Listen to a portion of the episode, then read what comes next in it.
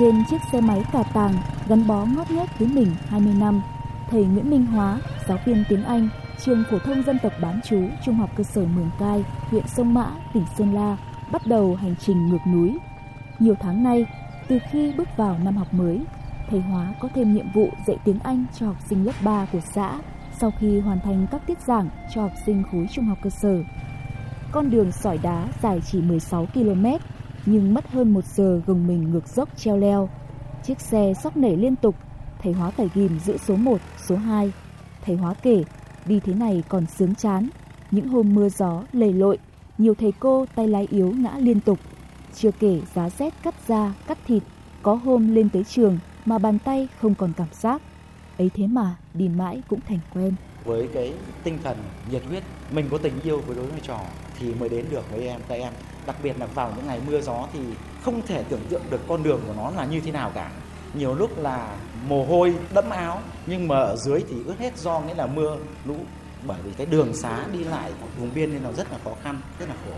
Thôi thì vừa là nhiệm vụ nó đúng thật lòng là cũng thương các em nên là thôi cố gắng dù vất vả khó khăn. Câu chuyện với thầy Hóa bị ngắt quãng khi điểm trường tiểu học bản Háng Lìa dần hiện ra nơi đỉnh dốc.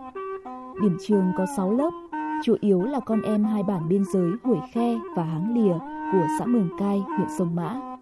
Nhanh tay phủi bộ quần áo ngả vàng vì bụi, thầy Hóa xách cặp, dào bước vào lớp học, nơi gần 30 học trò dân tộc Mông đang háo hức đón chờ từ lâu. Good afternoon. Good afternoon.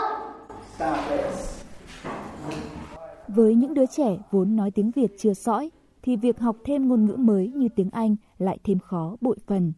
Đây là lần đầu tiên các em tiếp xúc với cả cái chương trình tiếng Anh. Và thứ hai nữa là cái ngôn ngữ của các em. Vì các em sống ở các bản thì các em chưa xuống các khu trung tâm.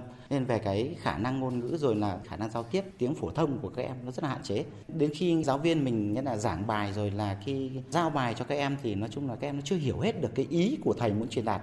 Các em tiếp thu cái kiến thức nó cũng chậm hơn rất nhiều so với các khu vực khác. Không có máy chiếu, tivi cũng chẳng được kết nối trực tuyến gần xa. Giờ học tiếng Anh ở đây giản đơn nhưng rất sôi nổi, ấn tượng. Bù đắp những thiếu thốn, thiệt thòi của học trò điểm trường lẻ.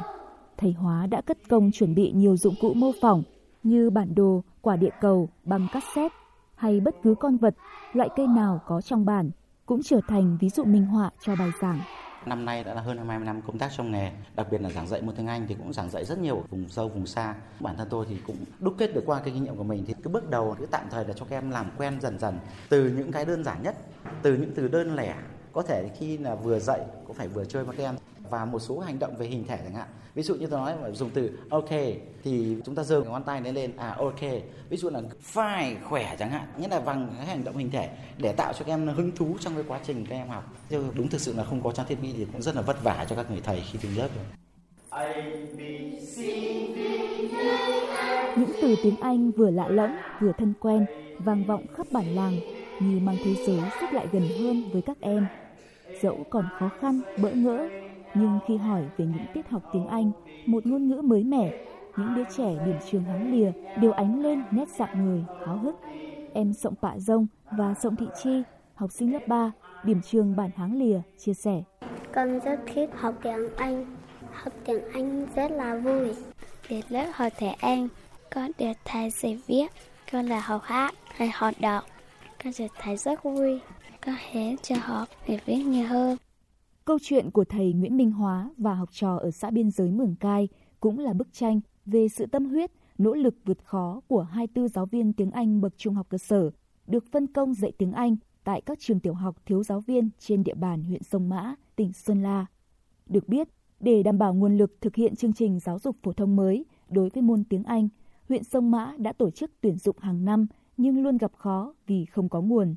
Kể từ năm 2020, Mỗi năm huyện có từ 6 đến 12 chỉ tiêu, nhưng đến nay mới chỉ tuyển được 3 thầy cô. Trước mắt, để đảm bảo 100% học sinh lớp 3 được học tiếng Anh theo quy định, huyện Sông Mã phải giao thêm nhiệm vụ cho giáo viên tiếng Anh cấp trung học cơ sở. Ông Nguyễn Công Viên, trưởng phòng giáo dục và đào tạo huyện Sông Mã chia sẻ, đây thực sự là thử thách, cũng là cố gắng, nỗ lực rất lớn của ngành. Bởi các giáo viên vốn đã vất vả, nay khối lượng công việc như nhân đôi. Chưa kể những nơi thiếu giáo viên chủ yếu là điểm trường vùng sâu, vùng xa, vùng dân tộc thiểu số.